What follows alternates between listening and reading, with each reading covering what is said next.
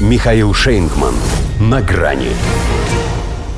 Шашечки, а не ехать. Макрона подловили на лоббизме онлайн-сервиса такси. Здравствуйте. На грани. У Бориса Джонсона приятель-извращенец. У Олафа Шольца наркотики для изнасилования. Ивана Васильевича терзали бы смутные сомнения. А точно ли это просто так совпало, что именно сейчас всплыла история и о шашнях Эммануэля Макрона с онлайн-сервисом такси Uber? Кажется, что с точки зрения контрпропагандистского эффекта логичнее было бы раскрутить ее во время президентской кампании или на худой конец по ходу парламентских выборов. Но если лидеры свободного мира один за другим попадают в неприятный оборот, значит это тоже кому-нибудь нужно. Не сказать, что непременно Россия. Пусть она и может прийти на ум прежде всего.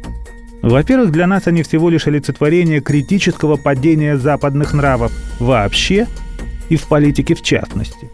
Классические представители мейнстрима, на смену которых придут только им же подобные, иных туда не пускают.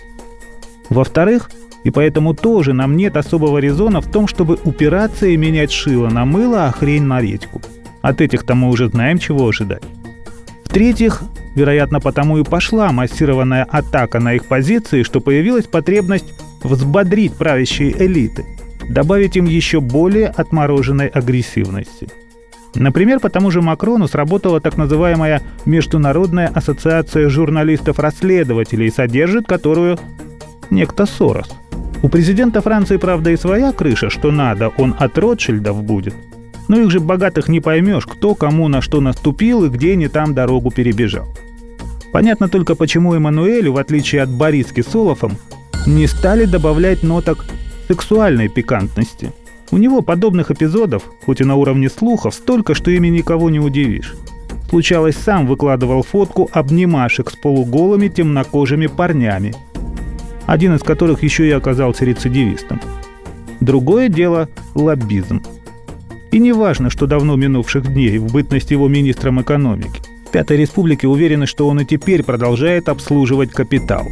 Тогда же, как полагает Монт, речь шла о секретной сделке между ним и Uber, в результате которой агрегатор с американскими корнями прописался на французских дорогах.